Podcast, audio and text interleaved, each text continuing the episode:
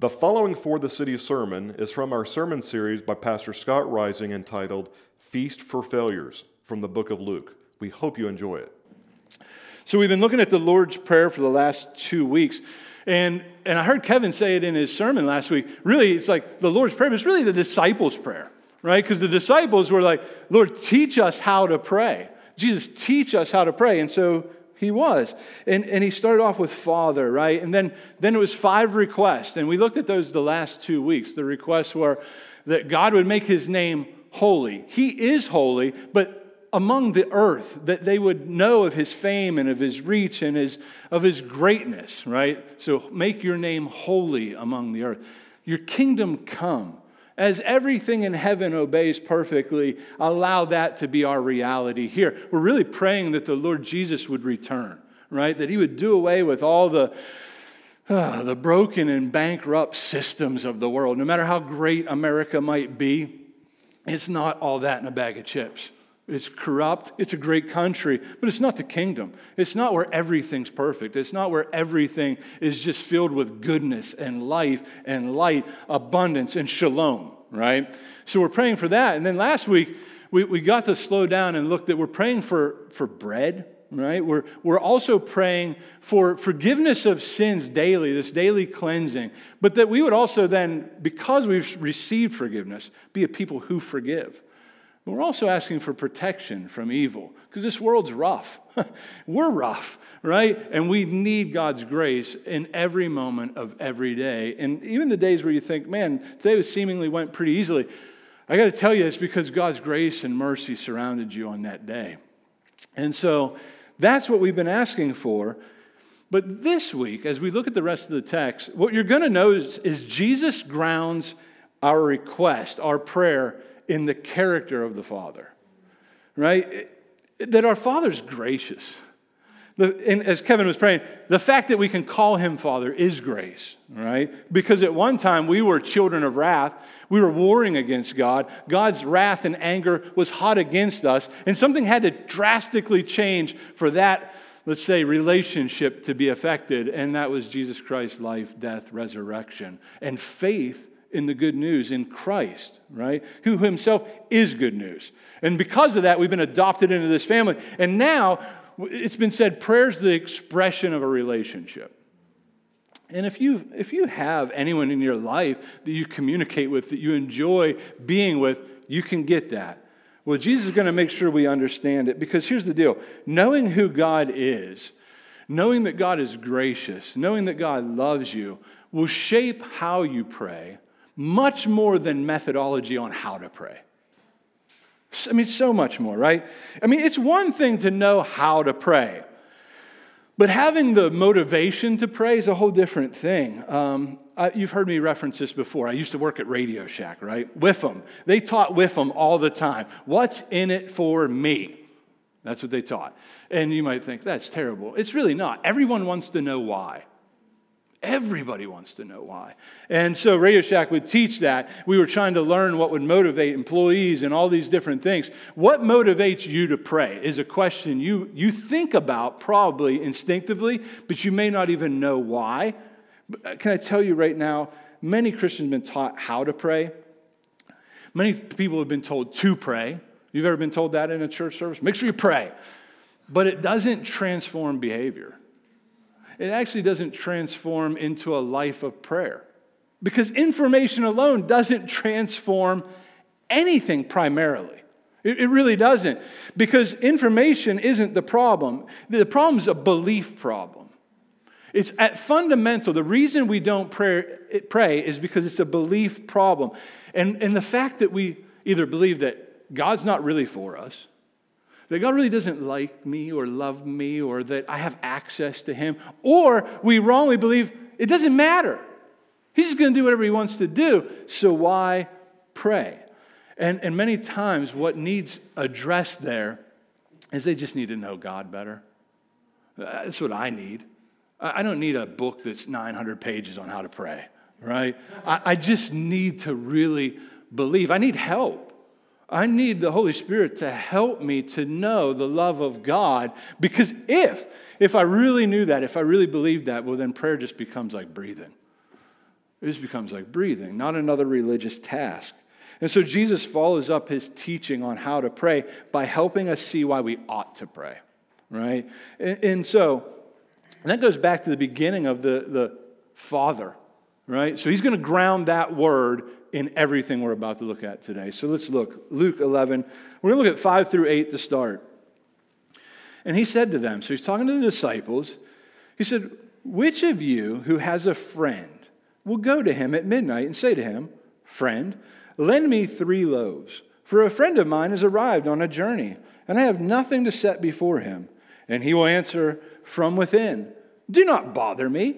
The door is now shut, and my children are with me in bed. I cannot get up and give you anything. By the way, pause. You know, because you'll wake up the kids. And that means I'm going to be up all night long. I see all the moms going like this, right? and so, so that's what he's saying. I tell you, though, he will not get up and give him anything, listen, because he is his friend. Yet, because of his impudence, he will rise and give him whatever he needs. this is an interesting little story, by the way, right? Um, it's strange to our modern ears, probably. However, the point's pretty straightforward. Imagine right now if your neighbor just stopped over and woke you up in the middle of the night, because at midnight you're like, oh, it doesn't even matter. I'm still binging Netflix. I'm on TikTok. I'm doing my thing. You can stop over at midnight anytime. It won't bother me. But midnight literally means the middle of the night. It just means the middle of the night. So, whatever that is for you, someone stops over and they need to borrow something of necessity for hospitality, right? You're like, bread? I mean, go to Walmart. They're open 24 7. I don't even know if they are anymore. But you could go somewhere. But no, then you could not. You had to go to your neighbor's house. You need some fresh linens. You have someone stopping over. And there's no doubt you would be, let's say, annoyed, right? If we could be honest. Um, a little unsettled, maybe, because someone's knocking at your door. Uh, but you would probably give them what they asked for, right? It's your neighbor right? But here's the question why? Why would you give them what they asked for? What Jesus is saying is not because of the tight friendship.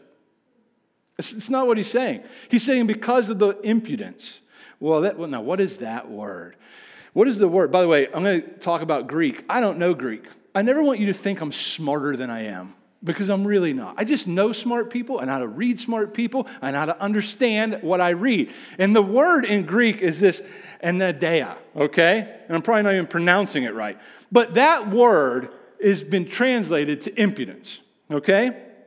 Now, what does that mean? What does that word in Greek mean? Well, here's a quote A prevalent view takes it as persistence, okay? But there's no view of that in the story, by the way. There's no view of him rapping on the door, right?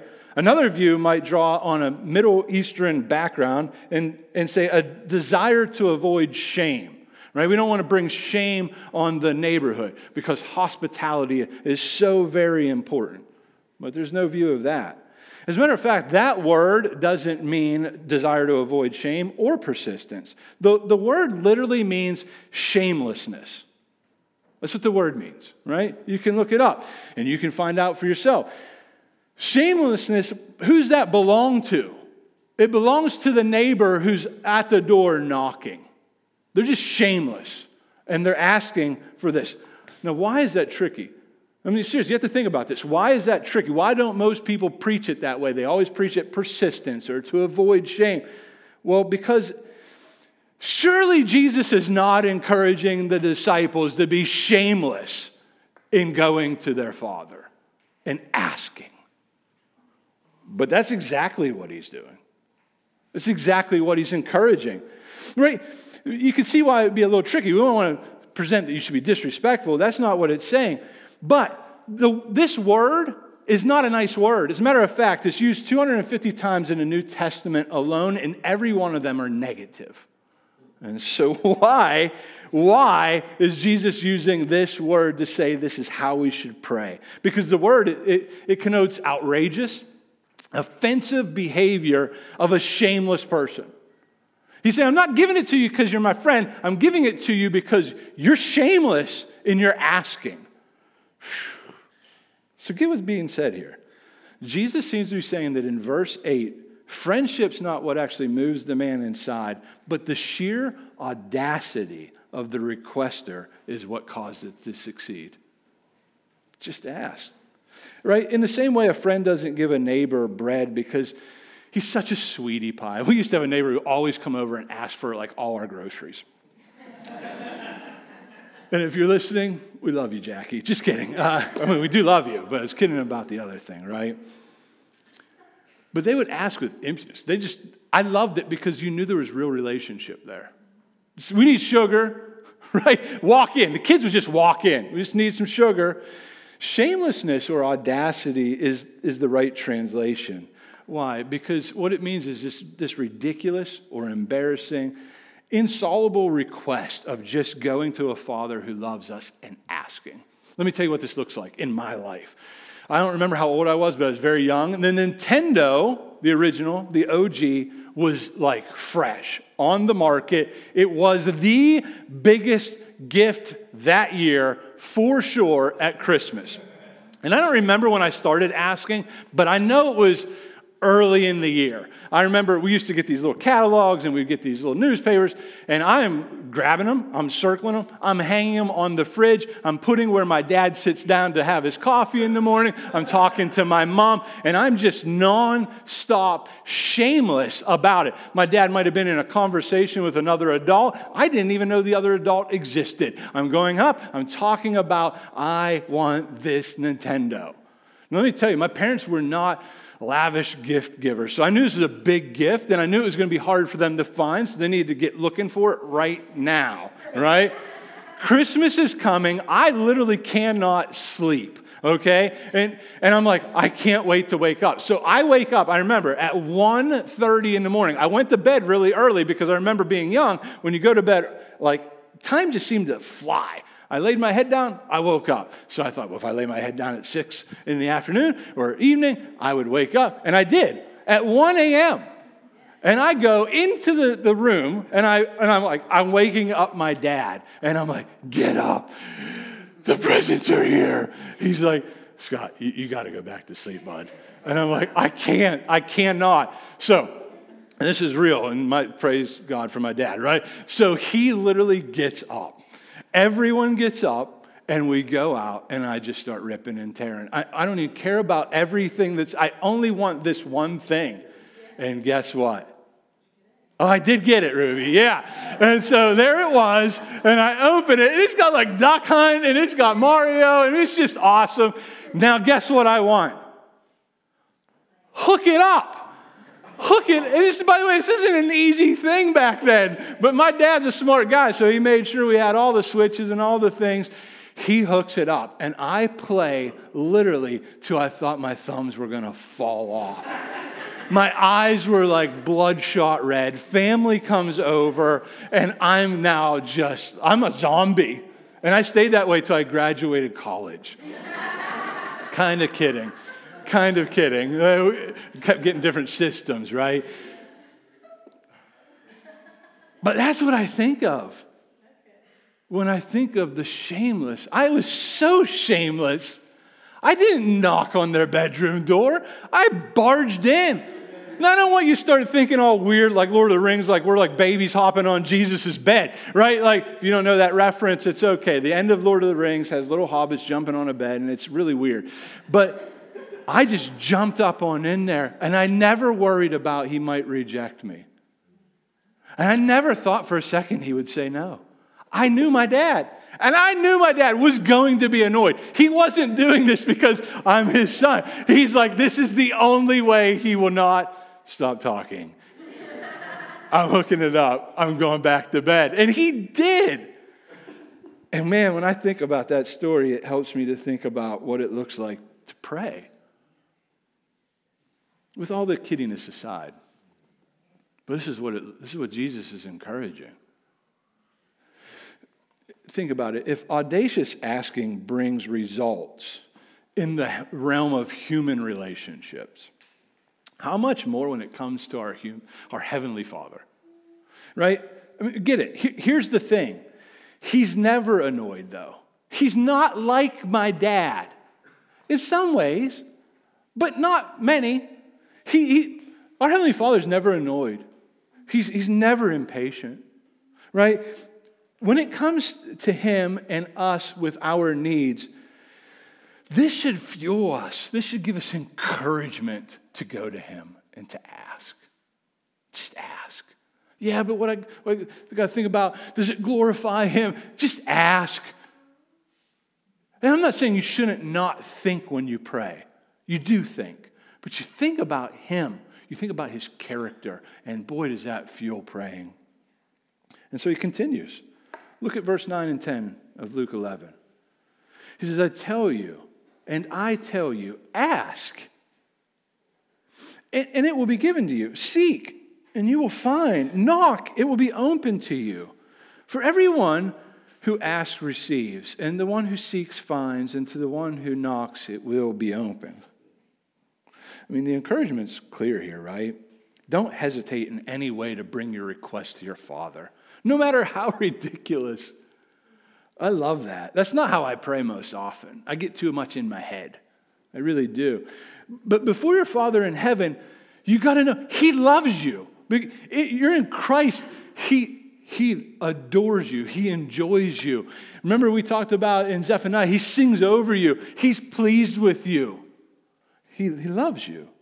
So don't miss this beautiful little phrase in verse 10 for, and look at the word everyone.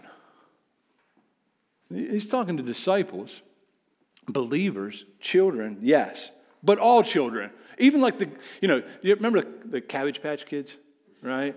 Um, they were kind of boring. I think girls liked them. But I remember Garbage Pail Kids, right? And that was for the boys, right? And you had like Snotty Susan. like, even those kids, he enjoys.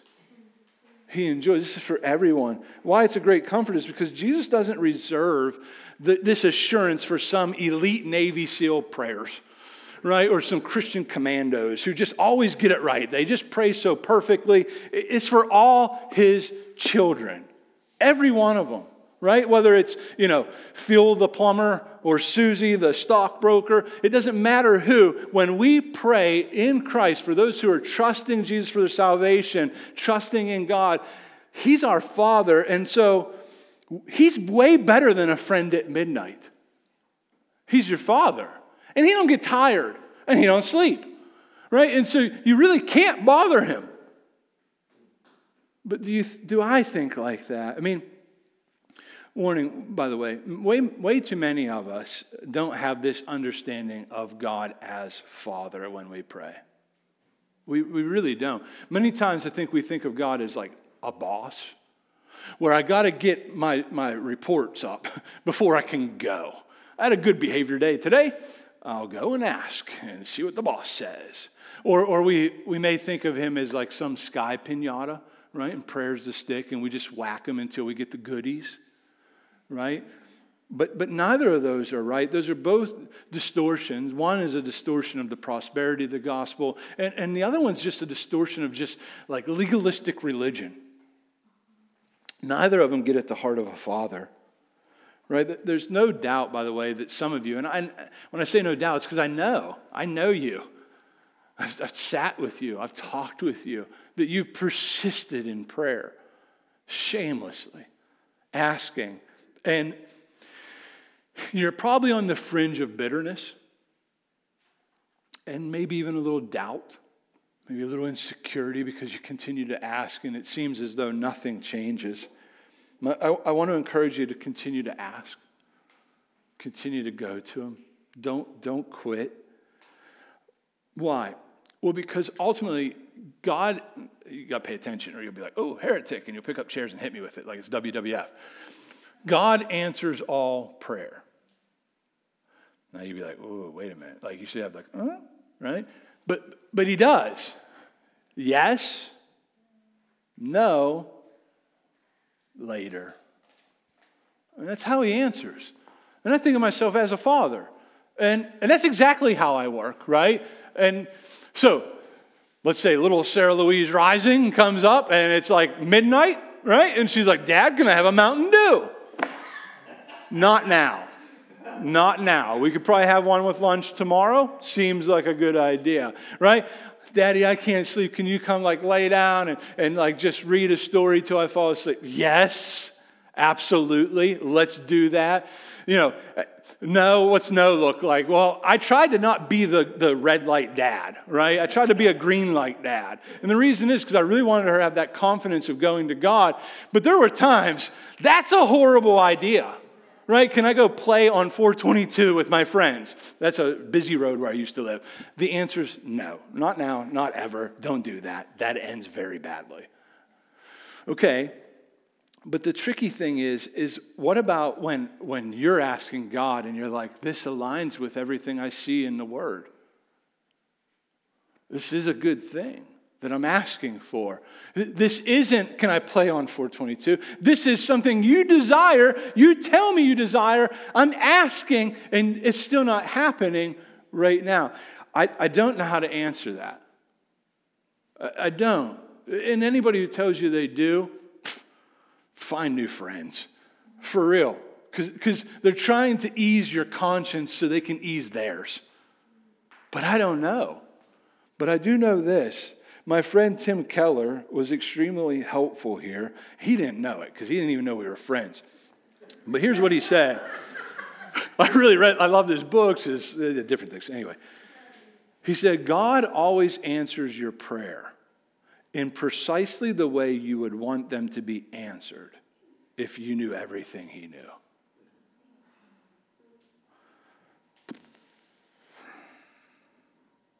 Well, I believe, but help my unbelief. I mean, that's, that's a hard concept when you're praying for a, a, a friend who doesn't trust and believe in Jesus. When you're praying for, I mean, just, just think of the thousand things that you might have prayed for.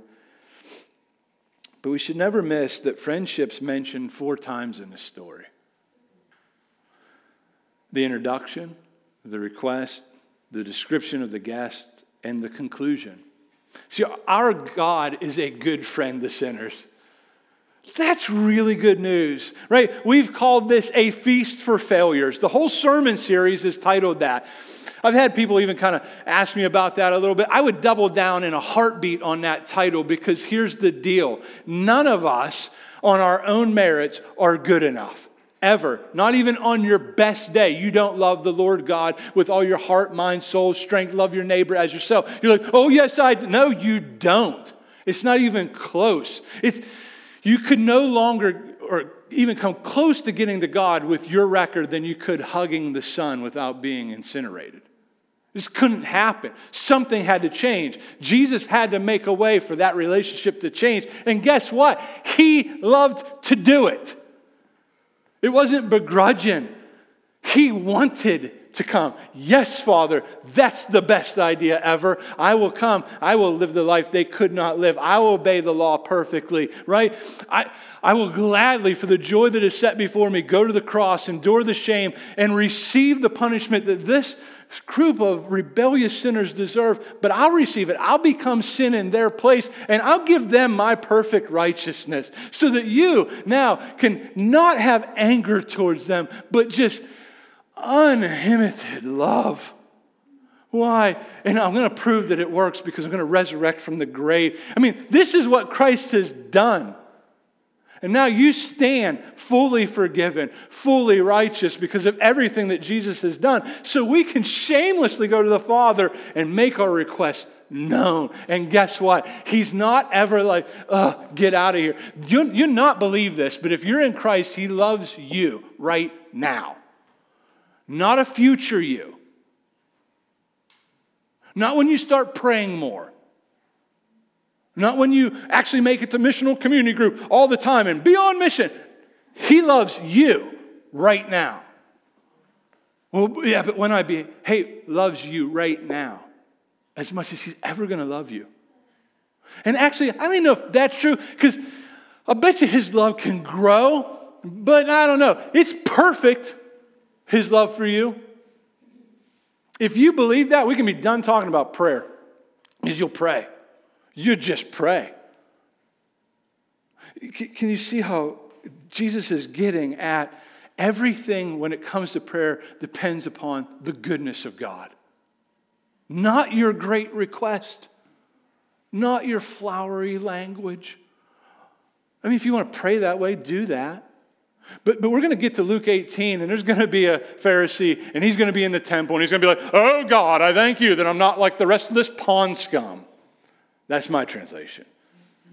And he's going to say, I tithe out of my deal, I do this, I give, I'm on mission, I'm amazing. And there's going to be another guy who's a tax collector. He's going to have his head low, and he's going to be, Have mercy on me.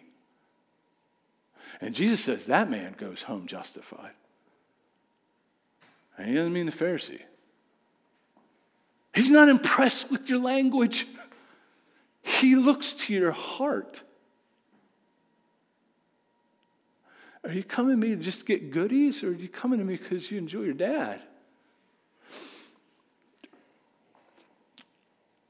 Everything depends upon Him, not our pers- unrelenting passion or that we're praying perfectly. Although Jesus is going to make sure come with passion, come with request, He's going to give us many more examples of prayer, but we're sticking with this one for right now. See, the examples that Jesus gives reveal that the Father is eager to answer our request, to be found, to open the door, to be bothered as if we ever could. So when we knock on the door of heaven with prayer, like we find it already open.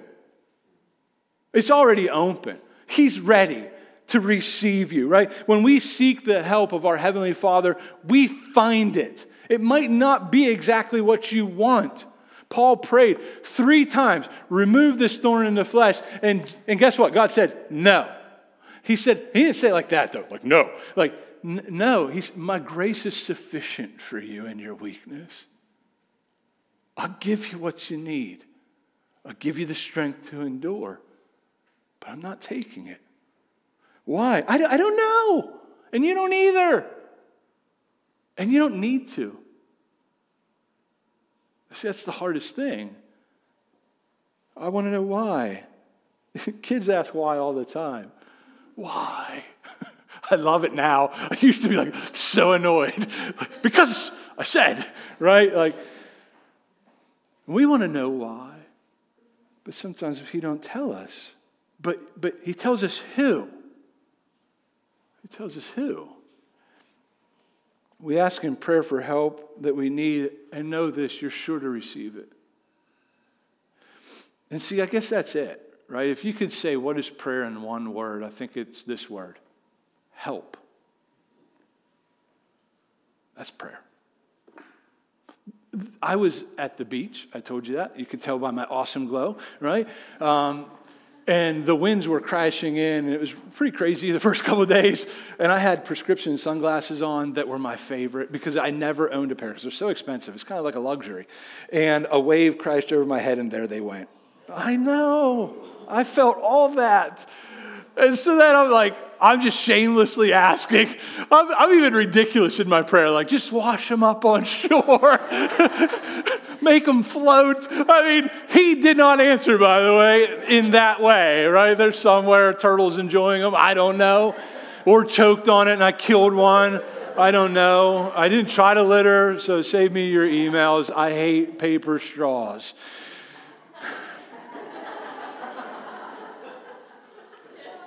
But I did ask because I was thinking about this all week. I couldn't wait to come preach because I, I, wanted to preach the sermon I need. That's all I'm ever trying to do when I preach. Is trying to preach the sermon I need. Because I know if I need it, you need it too. And God's so good to give us what we need. So, so prayer is an expression of relationship, and because we're dependent and because He's so dependable, the, the word I think of is just help. Whatever it is, fill in the blank.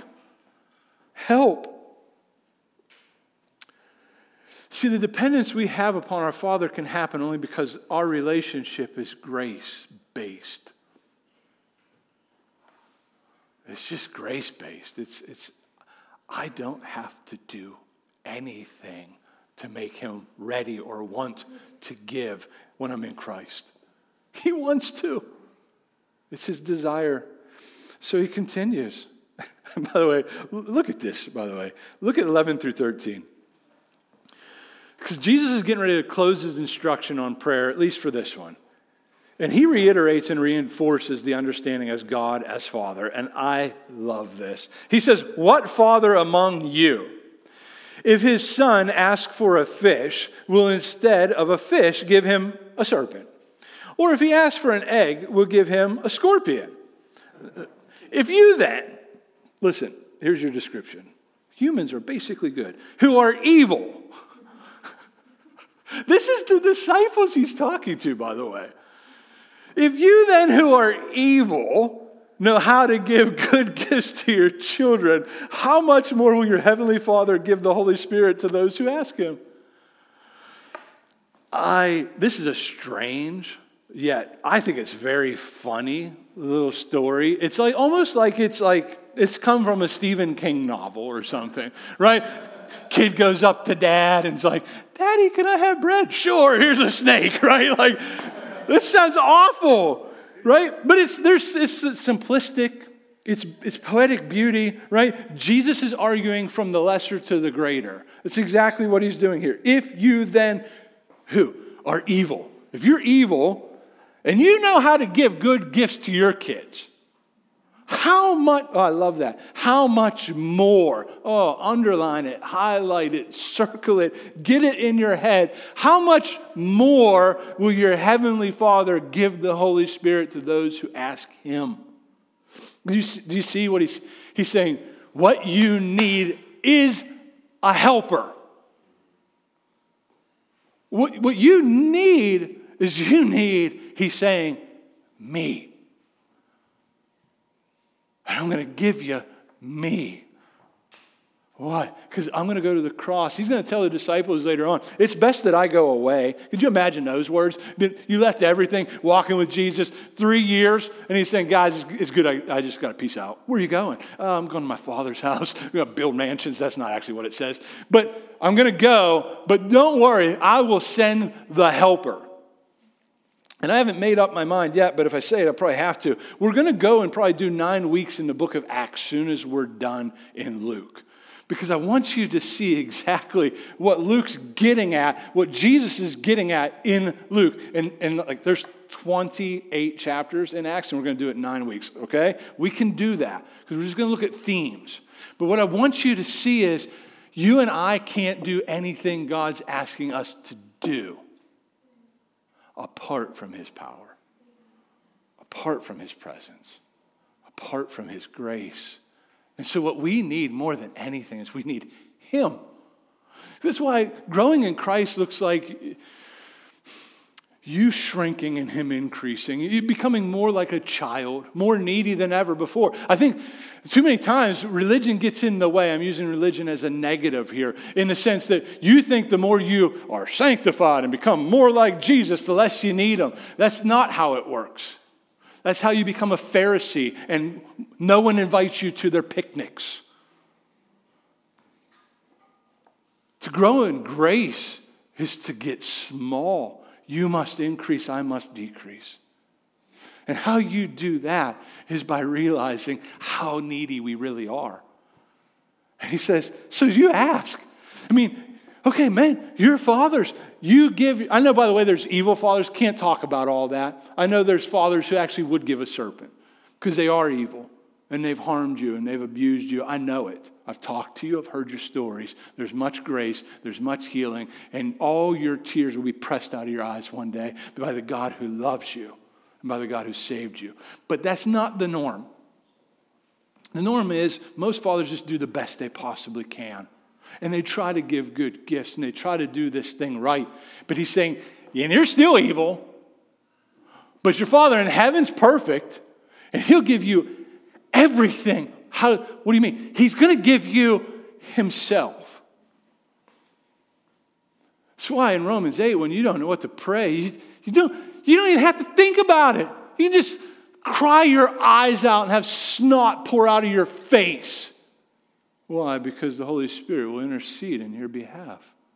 He's your helper. He's real. He's present. He'll never leave you. He'll never forsake you. He's with you. You can't outrun him. There's nowhere you could go. And this is who we need. That's okay, you ready for the point? There you go.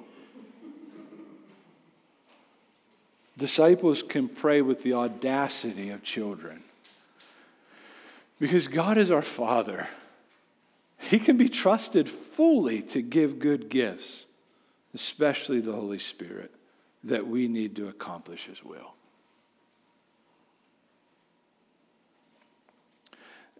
Church, your Father will constantly do you good from heaven.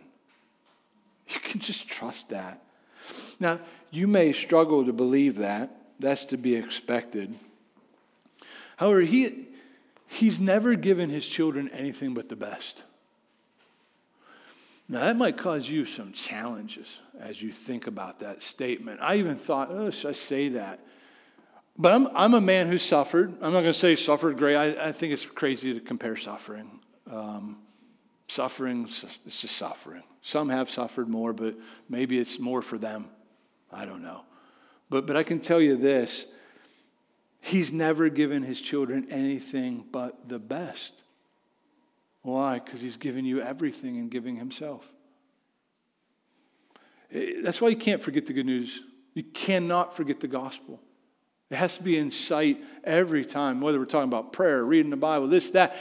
It's all centered on a person, and his name is Jesus. Romans 8:32 says this: He, uh, the, God, the Father, who did not spare his own son. He's saying he didn't spare him, but he actually gave him up, is what the language says, for us all. How will he not also with him graciously give us all things? It's a rhetorical question. Meaning, if, if God has given Jesus for your salvation so that you might enjoy eternity with God as your Father, not in a real place called hell under his wrath, if he has given Jesus to accomplish your salvation, why would he ever withhold anything from you? And by the way, the gospel is so good that it says he gave him up while we were weak, ungodly sinners. It wasn't when we were like bright, shiny, happy little kids. Oh, well, gosh darn it, I guess we should die for them. No.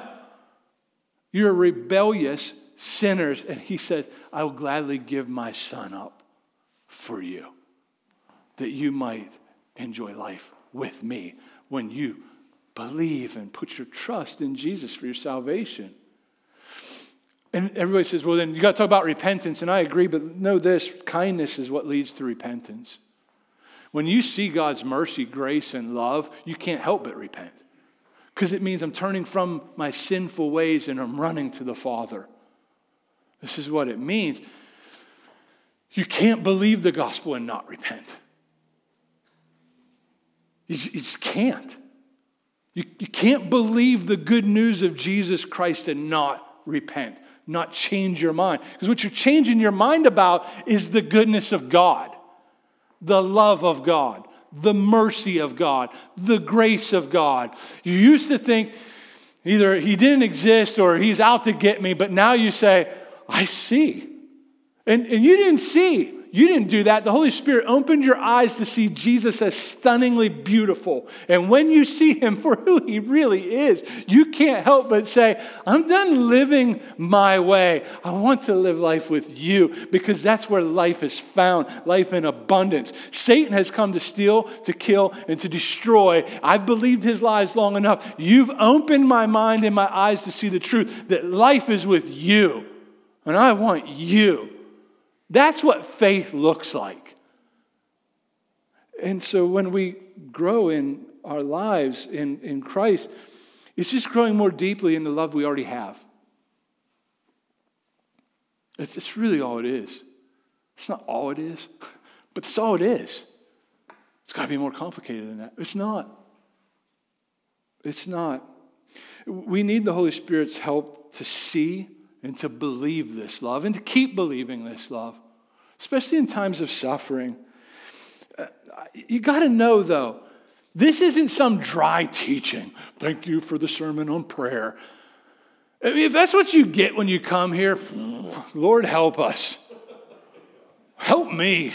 I'm going to go flip burgers in North Carolina or fish. I guess they like fish when you go there, right? This teaching, these, these teachings that Jesus is giving us, is life.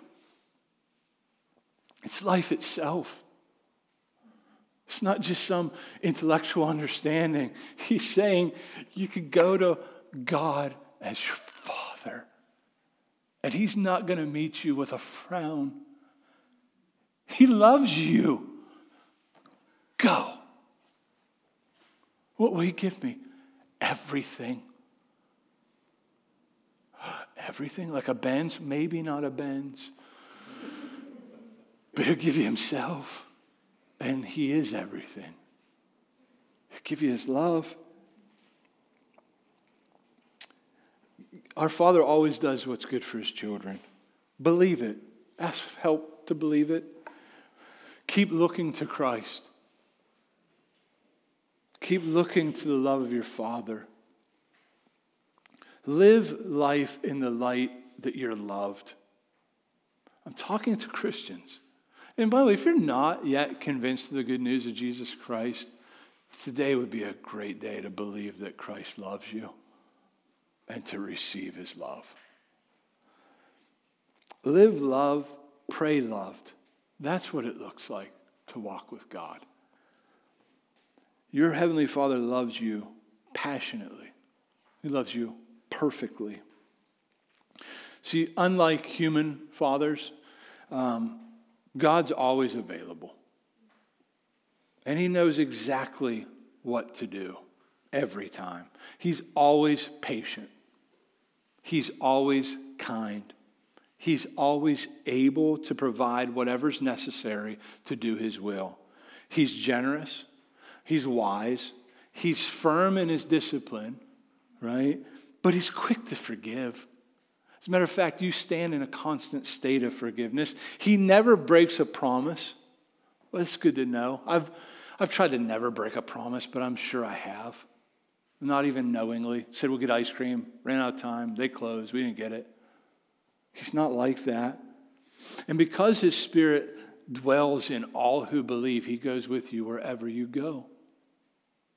He's a constant present help in our time of need. He's the best father anyone could want, especially for those who have had dreadful or absent fathers. He can heal that wound, and He will spend eternity lavishing you with love that you should have had here. so good. Once again, Tim Keller, my buddy, helped me out. Who's with the Lord, by the way? He said, The gospel says you are simultaneously more sinful and flawed than you have ever dared to believe, yet you're more loved and accepted than you've ever dared hope. Man, if we get that, you'll figure out prayer. Thanks for listening to this sermon. If you found it helpful, we encourage you to enjoy more of our sermons, find out more information about For the City, or how to partner with us through prayer and giving at www.forthecity.church. For the City exists to magnify Jesus by making disciples who share and show the transforming power of the gospel and plant churches that multiply.